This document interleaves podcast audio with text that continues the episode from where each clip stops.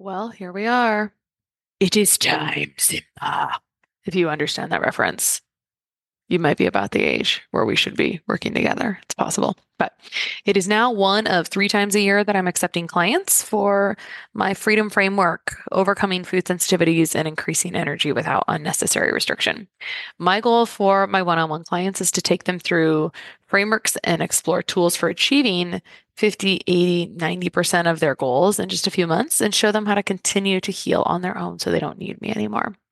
Honestly, I think we're doing great one on one work here, helping women that would otherwise be falling through the cracks, thinking that they're just aging, that they're just moms, that they just and it may be true that they just have stress when really those stress hormones and their other core systems just really need some serious support and some serious love to serve them for years to come without symptoms. So, if you'd like to clear inflammation, eczema, food sensitivities, or improve energy and brain clarity, I'd love to chat with you. You can book a call with me at kristabigler.com forward slash FSS, kristabigler.com forward slash FSS, and that link will be in the show notes. Welcome to the Less Stressed Life podcast.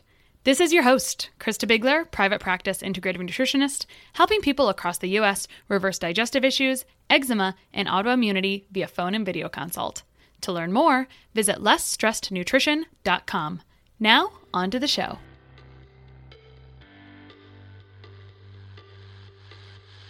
All right, today we have Bridgit Danner, who has been a licensed acupuncturist since 2004 and a certified functional diagnostic practitioner since 2015. After losing everything to toxic mold, Bridgit now educates about toxins and coaches women on how to detoxify through a functional approach. So, definitely some topics I love talking about. Welcome to the show, Bridgit. Hi, Krista. Thanks for having me. Yeah. So, we were just talking off air about like this doesn't get talked about a lot. So, it's good to bring some awareness to this topic, correct? Yeah, it's really great. And, you know, some people are going to listen and be like, I don't think that applies to me, but you know, honestly, I think that everyone is going to have some suspicion come up like, oh, could this be happening to my cousin? You know, is this why my basement is so weird? Like, so I, th- I think it's really good. And it's a, more common problem than people realize. So thank you for sharing it. Yeah, it's a hugely common problem. It affects way more people than you think, and it's silent, which is kind of the problem with it. Um, so, but let's talk about you a little bit because you're very close to this topic. Can you give us a little bit of background on your history? Were you an acupuncturist first and then mold happened? Just walk us through that timeline a little bit.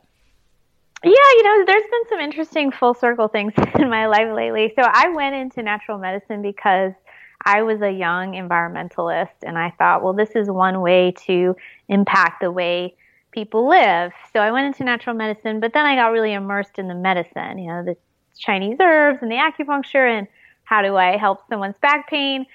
And to be honest, some of the environmental stuff kind of went to the, you know, the back burner. I was also living in Portland, Oregon, where there's a lot of environmental awareness already. So I just didn't feel like it was something I needed to talk about that terribly much. Uh, and then some years into my career, I don't know, like 12 years into it, um, I was sick. I was, so, you know, some of the things that kind of brought me to this diagnosis is I ended up, I had strep throat and I just didn't recover and I was so tired and I was, you know, trying to get IV therapy and do some things to like get back on track. You know, I was already super healthy habits, you know, sleeping, going to yoga, eating well. And I just was like, you know, something is is not right. Um, and looking back on it, I I think it was a factor for longer than I realized, but that was my tipping point. And I, I think that it's it is true that in every toxin story there is like a tipping point where your body just is overwhelmed.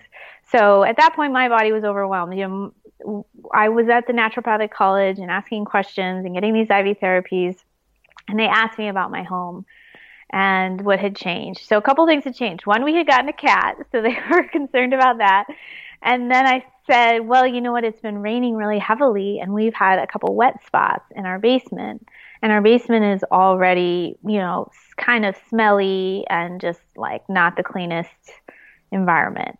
Um, so they said, well, you might want to check for mold. And I mentioned it to my husband and he wanted to go for it. I frankly didn't, Krista. I was like, I know enough to know like this is a whole heap of trouble.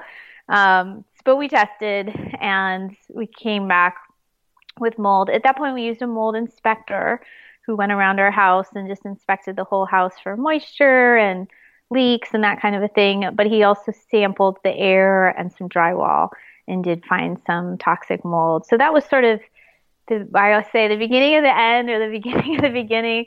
It meant a lot of changes in our house, a lot of work on um, my health, um, just a pretty big disruption. Uh, but in the end, like you can't cover your eyes up for it because it's a very potent neurotoxin, carcinogen. You know, it's it's just bad news. So um, if you know if you do suspect it, it's important to really learn about it and not try to save money on like kind of DIY techniques because you really have to remove it carefully. Yeah, so I can't wait for this question. Did you have to move or were you able to remedy the situation in your current home? So we did um, end up moving. So I guess you could say we did both. And when we spent, we ended up spending, I can't remember the total, but I mean, at least $50,000 on the house. At least. Maybe it was more like 70 or 80. Um, and, you know, maybe we could have moved back in because we really did an excellent job, you know, new siding, new flooring, just like everything. Um, but I just don't think we we didn't feel comfortable there anymore. You know, we, just like any any risk that you know we can move back in and buy new furniture and then be sick again. Just it just didn't feel worth it. Luckily, there was a housing boom going on, so it, it paid off for us. But if this had all happened, you know, a few years earlier when the market was so low, it would have been even more like financially, you know, traumatizing for us. So then when you moved to a new house, did you take extra special care to do the inspection for mold? And then part 2 is was your family's health also suffering?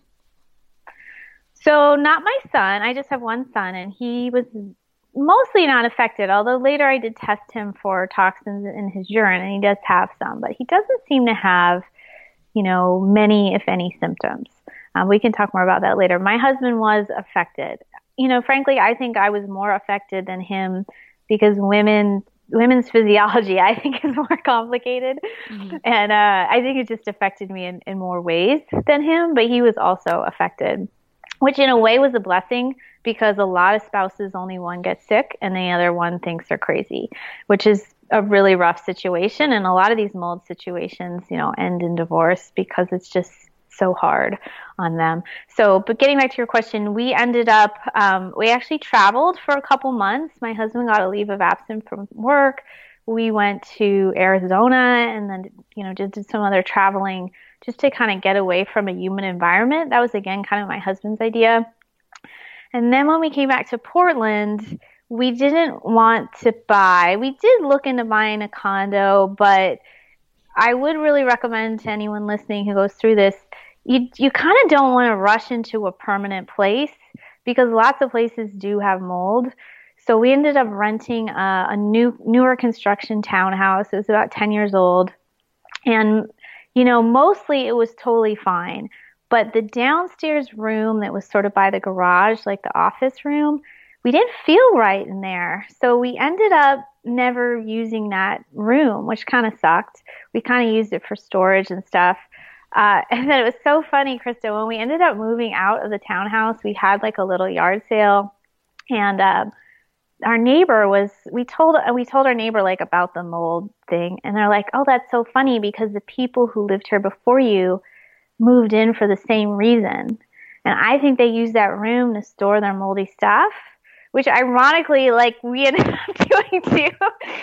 so I, you know, what are the odds? So I, I definitely hear from a lot of people with mold. It seems to kind of follow you around, but ultimately we ended up after being in that townhouse like 10 months, we were like, we're going to move to Arizona. Like we're just tired of, we're, you know, we were still kind of sick.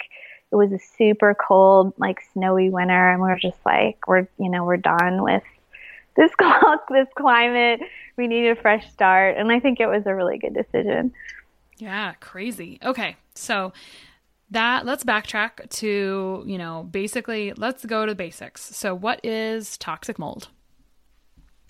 Yeah, so there's a handful of species of molds that release mycotoxins. They're called that can be in your home. And then there's other molds that can be in foods that also release mycotoxins and maybe some other places, but we can kind of concentrate on the home here. And I can't remember the names of all of them, but some of them are stachybotrys, uh, penicillium, and aspergillus. Those are a, few, and those are kind of like the most common, I'd say. But there's a few more than that. Uh, and you know why why they exist in your home and why they're toxic and uh, I'll get into all that because there's lots of species of mold, lots and lots of species. There's lots in nature, and if you go into the woods, you know these species of molds are balanced. You know they're all everything in the woods is sort of fighting for survival and you know that kind of a thing. But in your home, it's a little different, right? It's an, it's not a natural environment. So a couple things happen. One is you have building materials like drywall that are made of like wood pulp, and then maybe have like chemicals sprayed on them, and it and so they're susceptible to rot potentially when they're exposed to water. So water can happen from your you know your sink slowly dripping, or your bathtub not being sealed right, or in our case, like our gutters were dripping wrong, and um, so we had some windows that weren't installed right. So, you know, most of it we didn't even see. It was happening in the walls. Um, so basically, you have this unnatural environment that's warm and moist, and there's already these maybe these mold species in the drywall, and they get fed from the water and the moisture, and they grow. And there's really not a lot of like natural competition for them. So they're you know growing and colonizing, and they're releasing these mycotoxins, which they release more like when they're spreading, which sometimes actually happens when things dry out. Um, so that's kind of the short of it. And really, what it's very important for people listening to know is it's not so much the mold that's the problem as the mycotoxins. So I get so often the question, well, you know, why can't I just like cut it out and move on? It's not that simple because if it spread toxins all over your clothing and your couches and your rugs, that stuff is pretty impossible to remove. And then when you go to disturb the mold, when you try to remedy it, it's going to try to spread, right? You you've shaken it up like if you've ever had a moldy orange or something and knocked it, it releases little puffs, right? It's mm-hmm. little puffs of so those little puffs are going into the air and they're spreading. Uh, they're trying to spread spores so the mold can, you know, repopulate somewhere else, but it's also spreading the mycotoxins again. So this is a really important point and why it's not such a, a simple issue to remedy. Yeah, my understanding is that there's, you know, so many species of mold, but for each type of toxic mold, there's um, hundreds of mycotoxins that can come from it. Would you say that's true? Um, I don't think so. I, you know, it's pretty much one to one, is my understanding. Like one species of mold will put out one unique uh, mycotoxin. Is is more my understanding. Or maybe it's like a little bit more than that, but I don't think it's hundreds of types of mycotoxins that come from one mold. At least not what I've heard. Yeah, interesting. It's funny how like um, one mold expert to another. I think that just speaks to the fact that sometimes we don't know enough about this um, world, right? Maybe a little bit. So, um, the other thing that I had heard also from a different mold expert is that basically, if you've got moisture in a space for more than 24 hours, it's, you know, mold can just grow essentially. So, um, you know, do you think this affects you? You know, does do you have something in your house that has gotten wet for more than 24 hours and stayed wet type thing? Would you agree with that? Well, I think that's a bit of a generalization too. Like right now, I live in the desert and it's a lot harder for mold to grow. So, you know, when we moved in, you asked about a house, like we, we, you know, we checked out our house pretty carefully, but it turned out when it stormed, we did have like a couple windows that leaked. But it seems to just really dry up quickly where we are. It doesn't seem to be a big problem, luckily. Although I have heard in Phoenix, like there's older homes made of um, cinder block that can be really moldy in the walls. But it's just, I, you know, it's also, you know, indoor mold level, or sorry, indoor humidity levels, and there's some other factors. So I don't think like every single time that you, you know, say you come home to some kind of puddle that you're guaranteed to have a mold problem or toxic mold. Could mold start growing that fast? Yeah, I, I think that that makes sense. Sure. Um, and yeah, again, you do want to uh, take every water spill in your home seriously. You do want to move quickly. Um, I did a mold event after the floods in Houston, and one of my friends' homes got really flooded, and they did such a great job of really moving quickly to throw out wet carpet, cut out and throw out wet drywall. And this is an important point because with climate change, there's going to be more flooding and you've you know you've got to get in there and respond quickly. You got to put in fans. You know it sounded like it was a pretty humid place where she was living.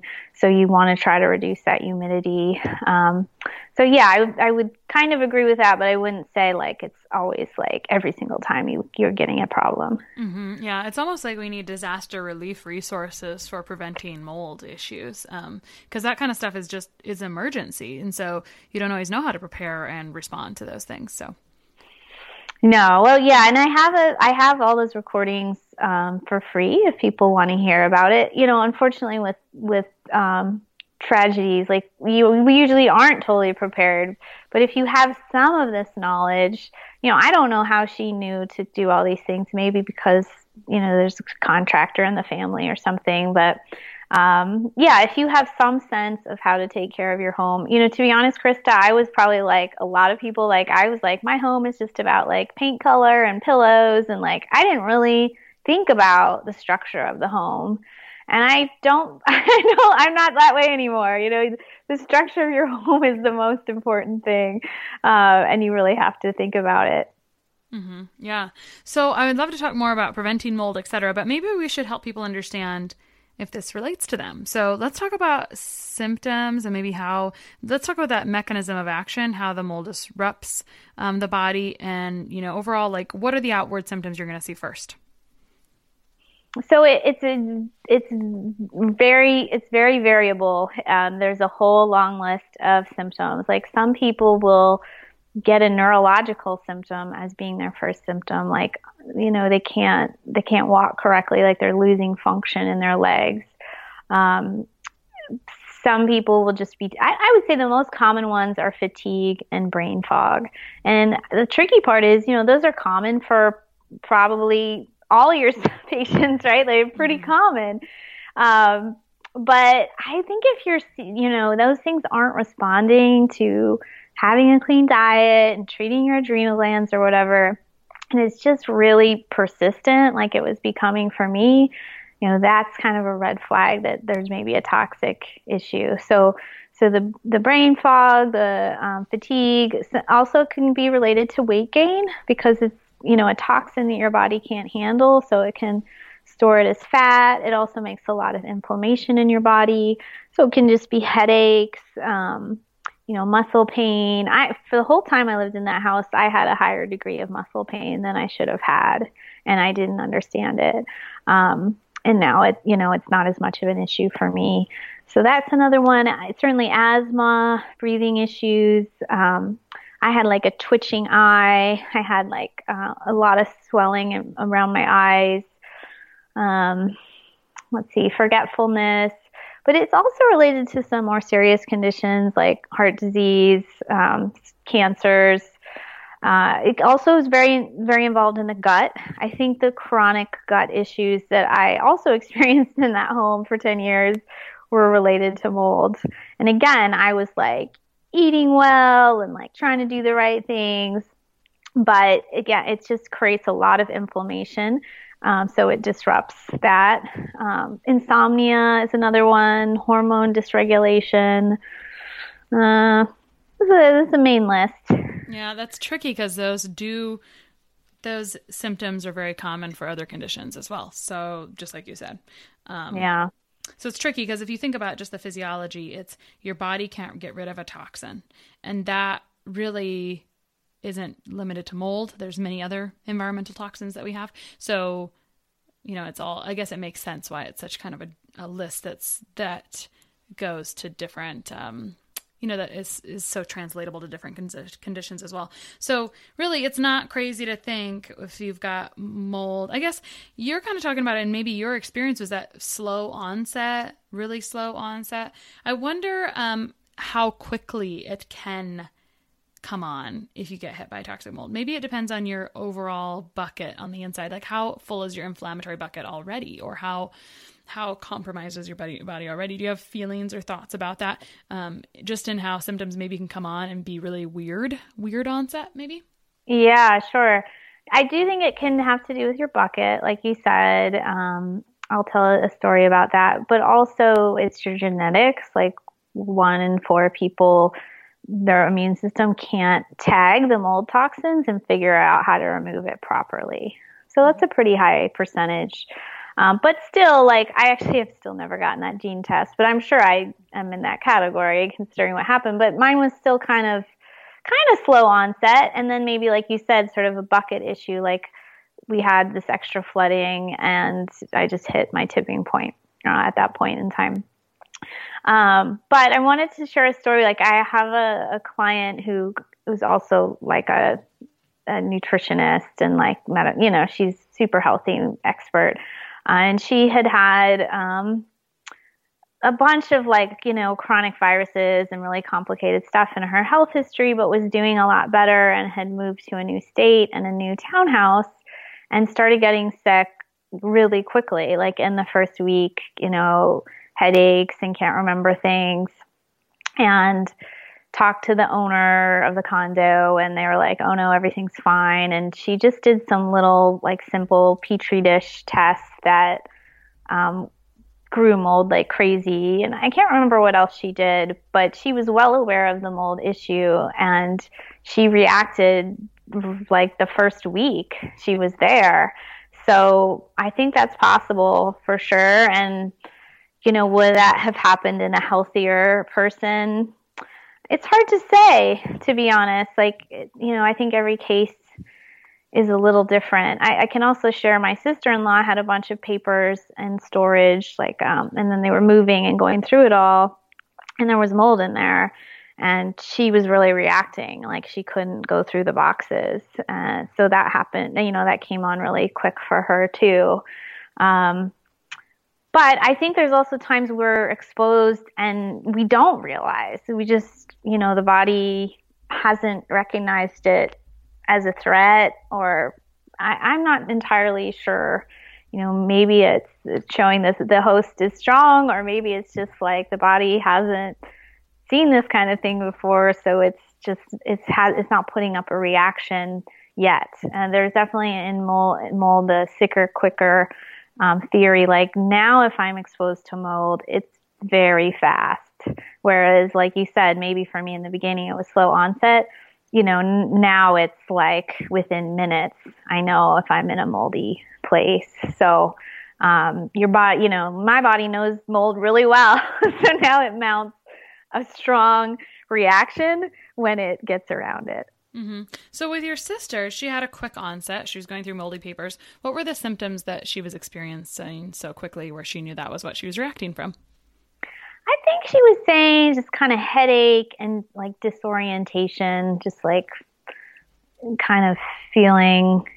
I mean, it, it is like a, you know, it's like a, it's a toxin. So sometimes you can feel, I don't want to say drunk, but it's like an altered state, you know, and some people will even have kind of hallucinatory hallucinogenic states from mold.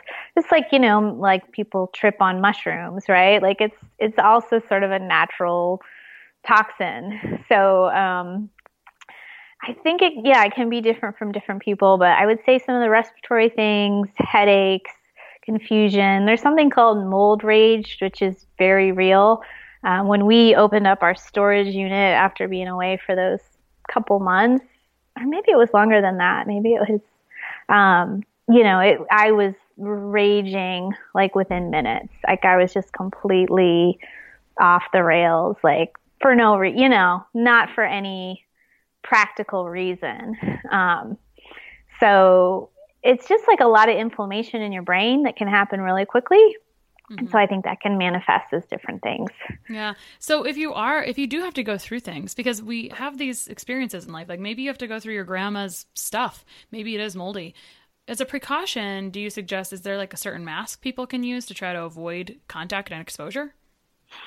Well, you could do gloves. There is a mask. I'm forgetting the name, but there's like a mask uh, kind of that I don't remember. It's like RD70 or I can't even remember. But there's a mask that's sort of rated for mold that you can use. Again, it's I don't none of these things are like perfect. You know, we bought like bunny suits and we had masks and stuff, but then you're like uncomfortable and like it's not perfect. But you can do a bunny suit and all that stuff.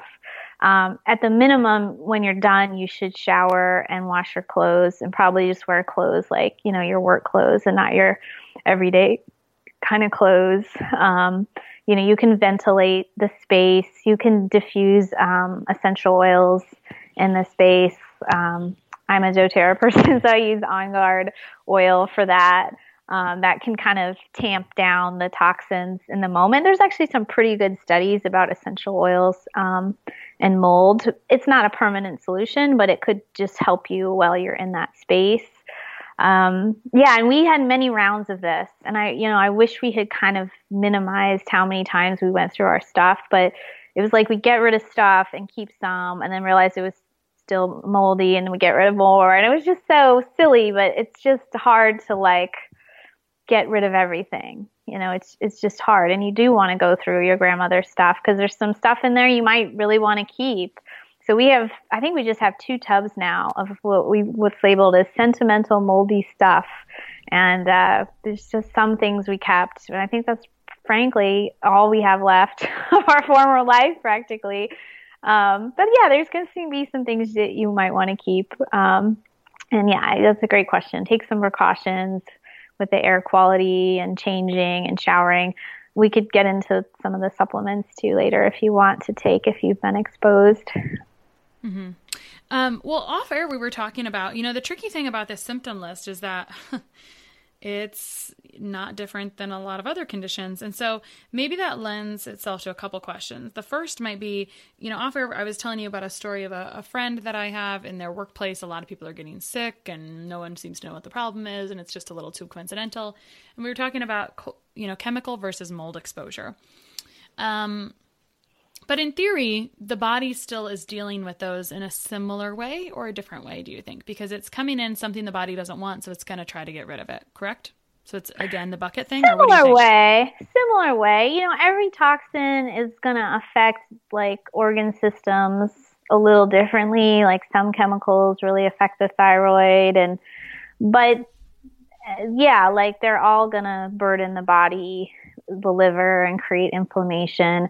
And I think to to an, to address that question about like, well, which is it? You know, we're sick with a lot of things. It's just like they asked me, you know, what's new in your home, right? Or what's new in your environment? It's environmental medicine. So we just installed wall to wall carpet. Well, there you go. You know, it's full of chemicals, frankly. It's really dangerous stuff. And people can get really sick from that, like seizures and all sorts of things. But you know, for us, what was new in our home? a cat in the wet basement. Mm-hmm. So it you, you know you have to look at like what's happened, and and it might have been slower, like you said, it could have been a slower onset. Um, but usually you can figure out something in the home. And if you can't, you could have it inspected, or it could be in the workplace, like you mentioned. One simple test that some practitioners do is just ask you to move out of the home for 10 days and see if you feel better when you're away and worse when you're back. Um, you know, we didn't really know we had mold, so we didn't exactly do that test. Um, but you could do that, yeah, with lots of places that you suspect, right? Just let your body tell you because you're going to maybe have that sicker, quicker reaction when you come back. Yeah, for sure. That's a nice way to put it um, overall. So let's talk about testing and how you find out um, whether you have mold. Like, what are all of our options? Yeah, so the ones in the home that I think are best, eh, there's more than I'll mention, but I do think it's good to get an actual mold inspector who really knows how to look at the structure of your home and can run moisture readings, especially if you own your home. Because if you own your home, you're going to need to know what to do about fixing it. Um, and then another test I like, I actually use this mycotoxin dust test. So it's not testing for spores, it's testing for toxins. And you collect some dust from like behind your fridge and in various places. You need kind of a lot of dust. and uh, you send it in and they measure again. So this is why I wasn't sure about the hundreds of mycotoxins because they measure I think it's sort of one for one mycotoxin associated with the, the spore, but maybe they just mention one because it's the most dangerous or something.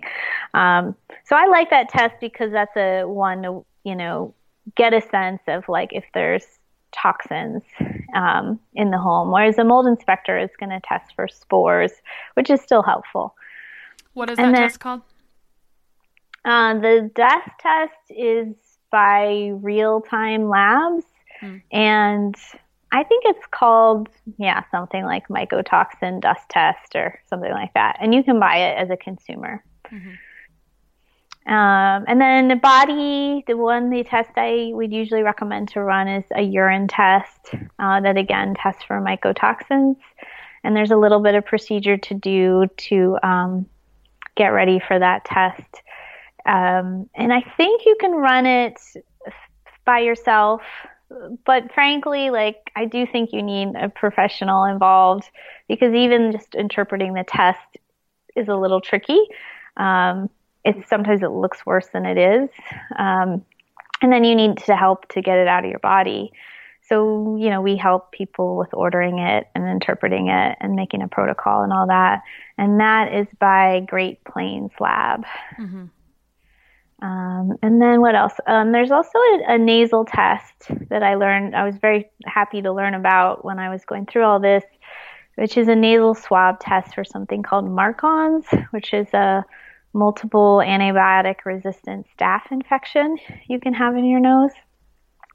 And when your immune system is overwhelmed by mold and possibly there's mold colonizing in your nose, you can develop again another imbalance of this this staph infection, this chronic staph infection in your nose, which can t- turn around and reduce melatonin production in your body. Um, it's just kind of like another kind of chronic infection you can have, and many people with mold have it. So that's a nasal swab that you do have to get through a practitioner, and um, that, I think that's another good test to take. Yeah, how prevalent do you think MARCoNS is? I don't know. That's a good question. Yeah, I, I, I hear, Yeah, I hear more about it, and then I don't hear more about it. So, um, how did the how did the how does the process for improving your body, um, or how does the treatment differ from MARCoNS to mold toxicity? MARCoNS is is basically a local treatment, and you can do like with a naturopath, you can do like um, antibiotic spray. It, they maybe give you oral antibiotics too. I didn't go the antibiotic route, but to be honest, I don't know if I've gotten rid of my MARCoNS yet. I need to retest. Um, but there are also like probiotic, you know, sprays, and I, we use the silver spray with like an herbal kind of tincture in it um, in the nose.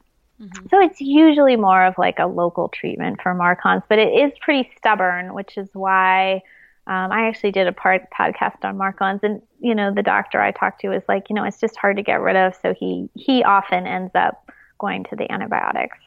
Mm-hmm. Yeah, I wonder how often a doctor would know what MARCoNS is. I wonder if that's really hit. That it's not a conversation I've had with really. No, doctors. I don't think so. I don't think so at all. Yeah, you know, and I get that question. Well, like, can I talk to my doctor about mold? Um, a friend was asking me about her dad because she thought he had a moldy car. She's like, okay, he's going to ask his doctor about running these tests. I'm like, good luck to you. Like, I don't think it's going to happen. But it's great to bring up because there needs to be awareness, and there are, could be some doctors who do know about it because they've seen those cases before, or they have some special training or experience in it. Um, you know, we do need to move these conversations into the mainstream. Um, but yeah, basically, no, I, I haven't heard anyone say that their conventional insurance based doctor um, worked on them for mold or MARCoNS. So MARCoNS is really pathogen, right? Whereas mold, I think about as toxin, maybe. Um, and correct me if I'm wrong. So, what do you do with toxic mold? You're trying to detoxify, you're removing the exposure, then you're detoxifying. Let's talk about that.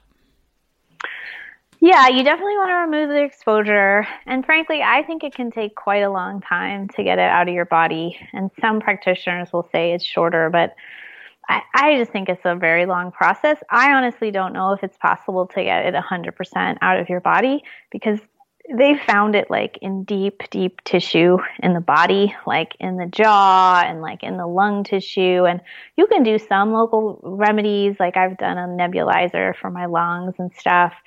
But I, yeah, I wonder if you can get it entirely out. And those spores can actually colonize in the moisture of your body, which is pretty messed up.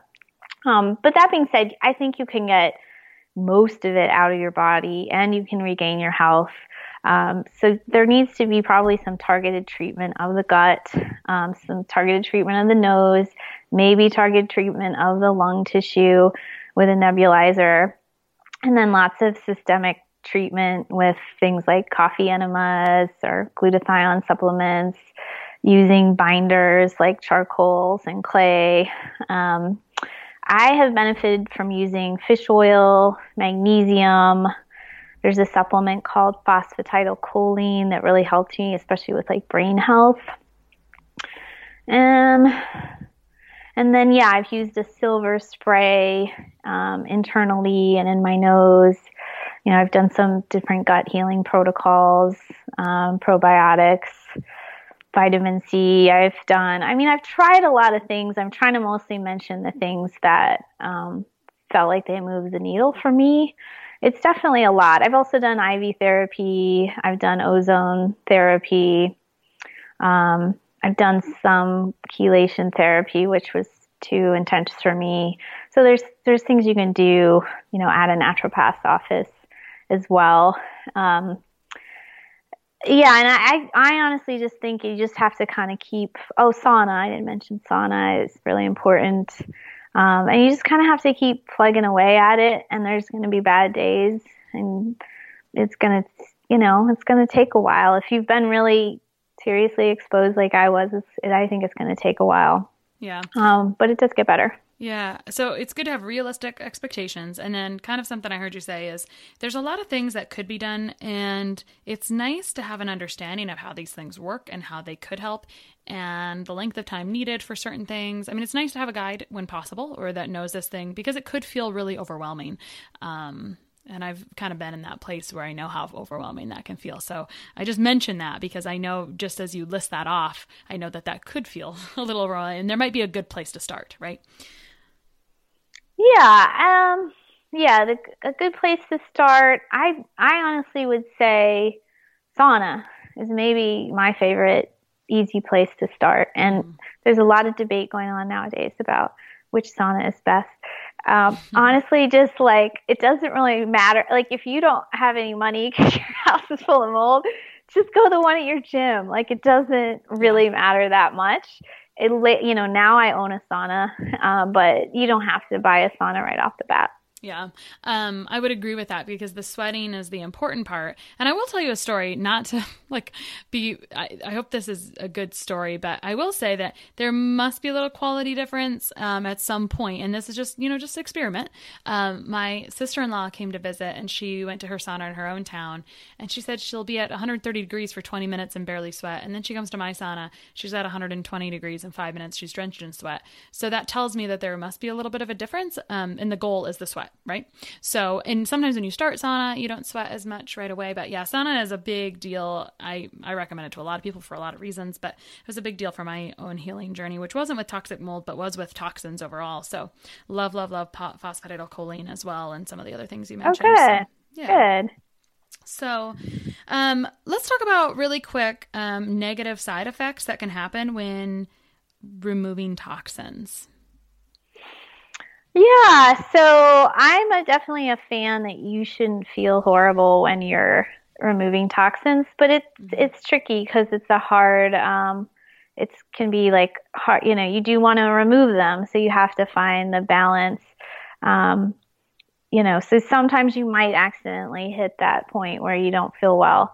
Um, but I, in my personal theory, I don't think you should have to feel ill. Uh, basically, when you remove toxins, you know, faster than you can process them, there'll be an inflammatory uh, response. It's called a Herx reaction. And for me, that often manifests as like a 24 hour horrible headache, um, but could be different for different people. You know, could be fatigue or diarrhea or brain fog or something like that. Um, so yeah, I personally think it's okay to find the balance of, um, you know, what doesn't make you feel worse because you already don't feel well. So why do you want to feel worse for 24 hours? Mm-hmm. Um, so yeah, it's possible. A lot of the home remedies, you know, won't bring that up. But I think, you know, I have heard people not even be able to tolerate sauna too well, in which case you just don't stay in as long or you use less heat. Um, and then you work up to more. More, yeah. Um, cool. So, Bridgit, if someone is listening to this today and they're curious or they have foul mold in their house or they want to do or they know they want to be a little more proactive, what would you suggest? Um, so well, step. yeah, probably the testing. And then I would maybe say just to start getting more knowledgeable. We have this, um, you know, mold week recordings that I think you're going to share. Uh, one mistake we made was to move too hastily. Like we definitely tried to remediate our house too hastily without understanding all the repercussions. But yeah, get knowledgeable, maybe look into getting um, some testing. And if there's something you could do, I don't know, that's like really easy and obvious to, like we say it's a bathroom with mold, it's like a guest bathroom, maybe just don't go in there, you know, keep the door closed and don't go in there, maybe open the window or use a dehumidifier. So if there's something you can do temporarily to just you know, re- avoid or reduce the mold till you figure out how to fix it. That could be an option. Got it. Okay. So, Bridgit, where can people find you online? Yeah, it's just my name, bridgitdanner.com. And outside of mold, we also have a, a free gift on the main site about other some other toxic swaps you can do in your daily life. And we've got yeah, we've got a blog on MarkOn, so there's lots of info in there if if you want to follow up on anything we talked about today. Cool. All right, Bridgit. Well, thanks so much for sharing your journey. I know it's probably more common than people realize, but not always often talked about. So, just bringing awareness to the topic is um, knowledge is power. So, we thank you for your time. Thank you.